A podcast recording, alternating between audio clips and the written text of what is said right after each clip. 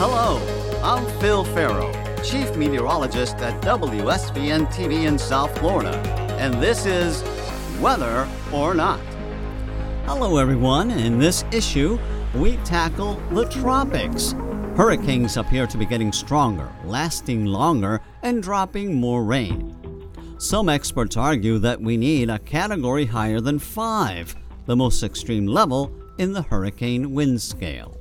If you look at the intensity categories in the Saffir-Simpson scale, if you look and you look at the wind speeds about every 20 miles per hour or so, you know, you jump up to another category. So if you extrapolated that out, uh, you, you might see we would have another, you know, like put a category six at wind speed starting around 180 or something like that, 185 maybe. I'll check in with an expert who tells us that idea may need to slow down. Plus, how would a hurricane forecast track look without a cone? And by using these animated dots rather than lines, uh, we can also show the trajectory that the hurricane is projected to take. Meteorologist Brent Cameron tracks this story. Weather or Not will begin just after this. The best app From the best weather team. is right here. Seven's Hurricane Tracker app. Get the latest forecast models. My 7 weather blog. And of course, Seven's Cone on your phone. It's yours free from the Storm Station 7 News.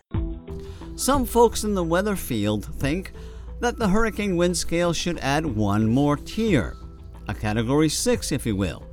We touched base with Professor Brian Soden from the University of Miami for his insights.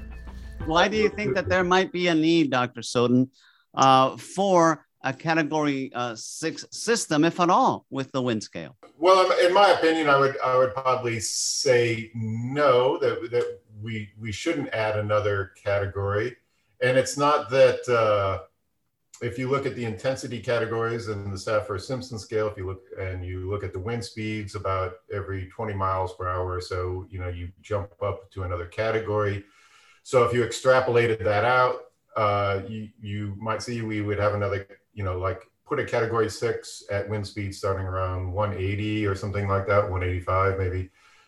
And there have been storms in the past that have uh, have recorded winds of that intensity. So you might say that okay you know why don't we do that? I think the uh, the couple reasons for not doing it one are or you know it's in the the categories are intended to advocate the level of threat and danger. And category fives are already dangerous enough. I don't think anybody you know takes them lightly.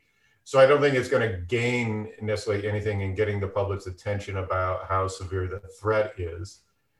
Uh, but probably more importantly is that there's a lot of uh, threats from a hurricane that aren't associated with wind speed. Of course uh, storm surge and rainfall and we've seen that recently with uh, you know the uh, well Hurricane Harvey in in in Houston area a couple years ago, and also the uh, you know the rain all the rainfall that was dumped. It was a, a, a tropical cyclone that had transitioned into a, a extratropical cyclone, but up in the you know New York, New Jersey area, all the rainfall that dumped. So uh, there's threats beyond simply wind speed, and and water is of course the the largest uh, killer in in tropical cyclones. So those things aren't encompassed in that, and you know, there's the Hurricane Center is kind of moving away from just focusing on wind speed to try to emphasize these other threats as well. So, what about, for example, there are some folks who suggest that maybe with with climate change that we may see stronger systems and also developing later in the season. Could that play a role in in the in the mindset of maybe we do need a, a category six, or will that not even be an issue? Yeah, it is. Uh, you know, so the the current understanding is that in a warmer climate, we we may see more of the strongest uh, category of storms, the you know the major Cat four and Cat five storms, and that could possibly push up the maximum intensity of storms that that would occur. Uh, that signal compared to you know so the amount of change, the increase in the strongest storms compared to the year to year variability, that that's a very noisy signal. So uh, it would uh, it, it would take a while, kind of, for that signal to emerge from the noise. Whereas again, if you focus on these other threats, the rainfall threat or the storm surge threat, those are uh, much clearer signals that are going to, you know, be discernible from the noise much faster.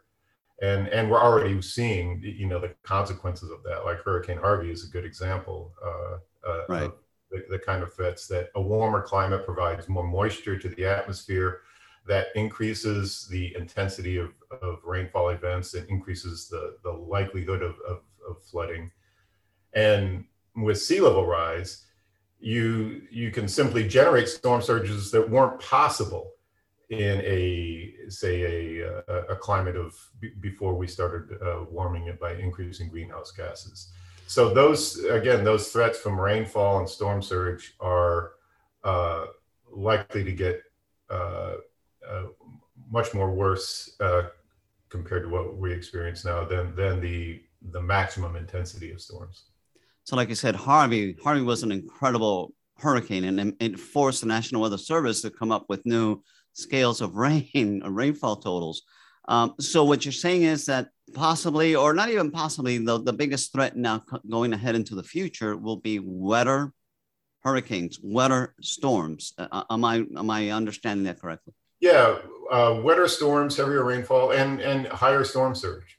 And another point is that those two factors can interact with each other. Right. Uh, you know, we notice that here in in Miami when we have king tides, when the sea level is higher, it's more difficult for the rainfall to drain off into the ocean. And so when you increase sea level rise, you increase storm surge, and you have a, a heavy rain event, that's amplifying those two effects interact with each other. And so you get the compound effect of having heavier rain that is draining off into the ocean more slowly because of sea level rise. Another thing, and uh, maybe it's um, it's just in my imagination, but are systems lasting longer now than they have in the past? Uh, I, don't, I don't think that answer is, is clear yet. You know, there is evidence that suggests that they're long lasting. There is some observational evidence that suggests that they're they're also moving more slowly. Um, but I don't think uh, the it's clear that we can attribute a cause to that slowdown or or cause to that uh, uh, you know longer lasting storms or or even a longer lasting season. So as we move ahead, what are your thoughts? What what is your opinion on on what the future would be like in in the tropics as we move ahead in the next 20 or 30 years? What what do you think uh, the activity will be like? Well, for and it's good that you, you know it it goes beyond just tropical cyclones as well. It just goes to our everyday uh, thunderstorms. That when we do get rain, uh, the rainfall will be more intense, um, and it's also likely that the rainfall, just speaking generally here, will become more variable. So that means when it does rain, uh, we'll receive a larger amount of rain, but in between rain events uh, the the duration of dry spells will increase. And so that increases just, uh, you know, not just for South Florida, but speaking more generally about the tropics as a whole, uh, a more variable delivery of rain means we're we're becoming more vulnerable both to floods when it rains more intensely and to droughts in between these rain events. And so that just makes uh, you know it more challenging. We'll have to adapt to those kinds of changes changes indeed coming ahead for us. Well, I, I really wanted to touch the the the subject there of the possibility of a category six, but obviously a category five already does that for us. It already tells us that uh, the extreme destruction possibility is there. So whether it's a five, a six, or a seven, we're doomed if uh, there's a cat five heading in our direction. Yeah, we definitely need to be well prepared and, and evacuate if needed uh, for those storms. So, yeah, and you're right. I don't think a, a, cat, at least for me personally, a cat six isn't going to make me uh, do anything different that I wouldn't already be doing for a cat four or five. I share I share your sentiments exactly. Professor Soden, thank you for uh, helping us out and understand this subject a little better. Thank you so much. Oh, thank you, Phil. My pleasure. Coming up next, dots instead of a cone? Weather or Not, we'll be right back. A record storm season during a pandemic made 2020 unforgettable. This year, count on the 7 Weather Team once again to do what we do best keep you safe. The latest alerts, the best coverage. That's why we're the Storm Station 7 News. Imagine a hurricane track forecast that does not include the cone of concern. Meteorologist Brian Cameron looks into the psychology of the storm projections. Hi, everyone. It's Brent Cameron, and this t- week's topic has us thinking outside of the box, or in this case, outside of the cone. Our focus, something we all see during hurricane season, the familiar forecast cone. And now there's new research suggesting the cone isn't doing its job. Joining me is psychology professor Dr. Jessica Witt from Colorado State University. Dr. Witt, thank you for making yourself available for today. Hey, can you tell us, as part of your research team, I know you've been looking at how people respond to the forecast cone as a tracking tool. Now, how did this all originate? Can you give us some background? We're aware of the forecast cone as a way to communicate um, the uh, projected path of a hurricane. And we are also aware of research showing some issues with the interpretation of the cone. One of the issues being that people perceive that the areas within the cone are at risk, but that areas outside of the cone are not, as if the cone creates a boundary of what is and is not at risk. So, Dr. Witt, as a TV meteorologist in South Florida, one of the first things that people want to see when a new storm is born is the potential path. Now, you've mentioned the boundaries could be a little misleading to some people. Are there other problems that it can create? Sometimes one of the errors that, uh, that people have in interpreting this cone is to overemphasize that central line. So in some of the visualizations of the cone, they include a, a central path. And one of the misinterpretations we see is that people overemphasize that central path.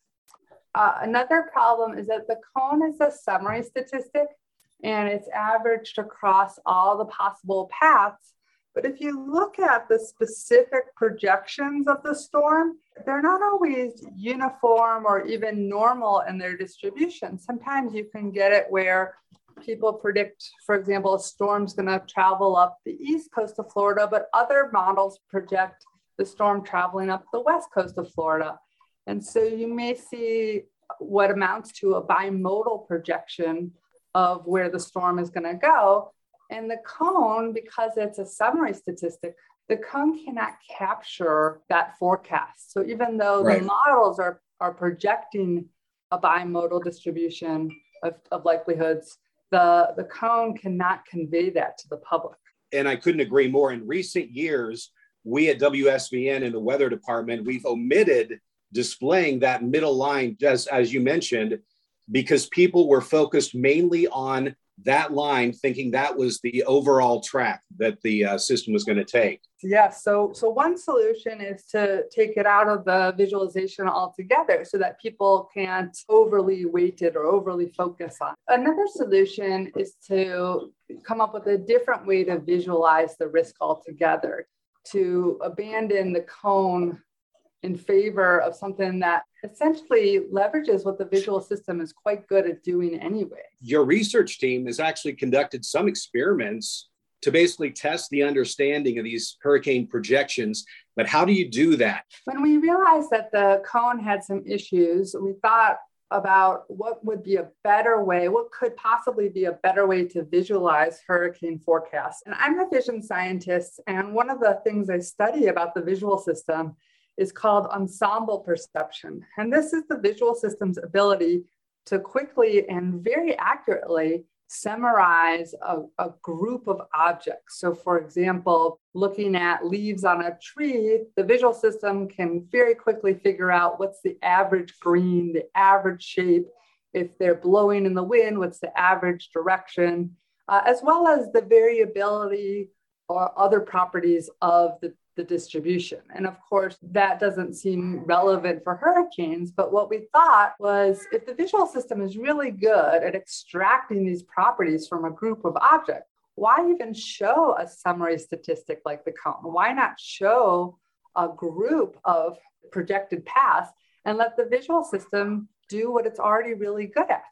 And this is really fascinating because what I've seen, and part of your research, Dr. Witt, is that you've even used a set of dots, possibly representing where a hurricane might go, instead of lines or boundaries and cones. That's exactly right. We use a set of dots to show where the hurricane may go.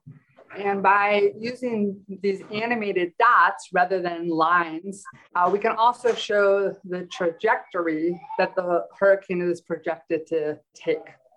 But now, of course, we need to test whether people really are good at extracting the relevant information from this new visualization. And to do that, we ran a series of experiments where we showed people different hypothetical forecasts and we cued a location and asked people should this town be evacuated? Should the people here evacuate in advance of this hurricane?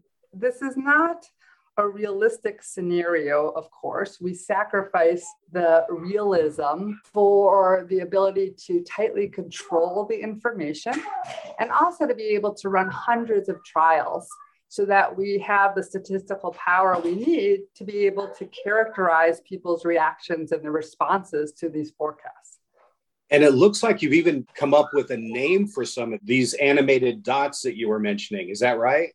That's right. So it's it's a dynamic ensemble, which is a mouthful. And so we came up with this kind of pet name for them, which we call zoomies, which is reminiscent of little kids or dogs zooming around, uh, being that the hurricane, when the hurricanes are zooming towards us, we need to react and we need to know, have the information at hand in a way that we can process to know how we want to respond. And what kind of reception might you get from these? Have you been able to judge at this point what reaction people might have to these zoomies? Yeah, so in the series of experiments we ran, we are able to characterize the reactions people have to them. And one of the things we found is that people are really good at perceiving the properties of these zoomies.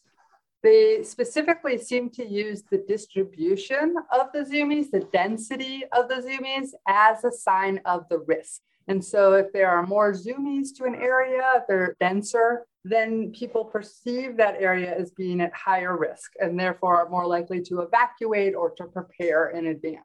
Uh, we also found that the biases with the cone do not exist with the zoomies. So, with the cone, what we were finding is that people were evacuating areas contained within the cone at high rates but not the areas outside the cone. And with the zoomies, we get a much more probabilistic response so that there's not this special thing at the border that causes people to change from evacuating at high rates to evacuating at low rates. And so instead, what we can do is communicate the risk by manipulating the density of the zoomies and that that density creates a clear signal of the risk to a given area. Now, Dr. Witt, in terms of the visualization of this, and our viewers, our listeners are pretty much adept to seeing what we call the forecast plots, the spaghetti model plots. Would you say these zoomies are kind of similar to what folks might find in the spaghetti model plots?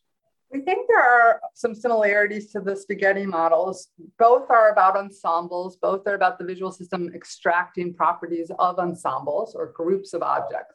There may be some advantages to having the zoomies, which are dynamic. They have better compatibility of, of what is being visualized and the underlying concept. Right? Hurricanes move across the space just like zoomies move across the map.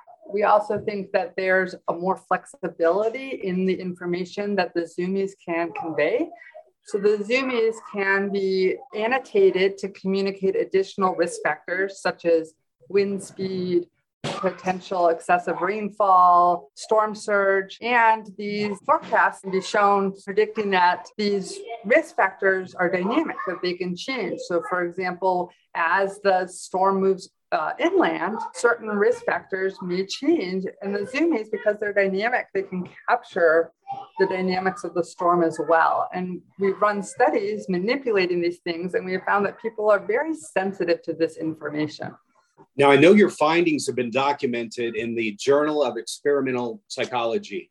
Will you be presenting these findings anywhere? Yes, we are actually presenting these findings in a couple weeks at the Human Factors and Ergonomic Society annual meeting, which is taking place in Baltimore. For that work, we tested whether people who are accustomed to hurricanes and hurricane forecasts, so students who live in Florida, show the same pattern as the students we primarily use, which are students in Colorado who have almost no uh, exposure to hurricanes and hurricane forecasts. And we basically find the same pattern across the two groups of students. And we were not surprised by that finding because ultimately a lot of this comes down to not one's understanding of hurricanes and hurricane forecasts, but rather what the visual system does. And the visual system is pretty universal. There aren't a lot of differences across people in how they process visual information. And these visualizations communicate similarly, regardless of your prior experience with hurricanes and hurricane forecasts. And Dr. Witt, I'm based in Miami, and of course, so is the National Hurricane Center. Is it a goal of yours to get the NHC to use your methods maybe in the future?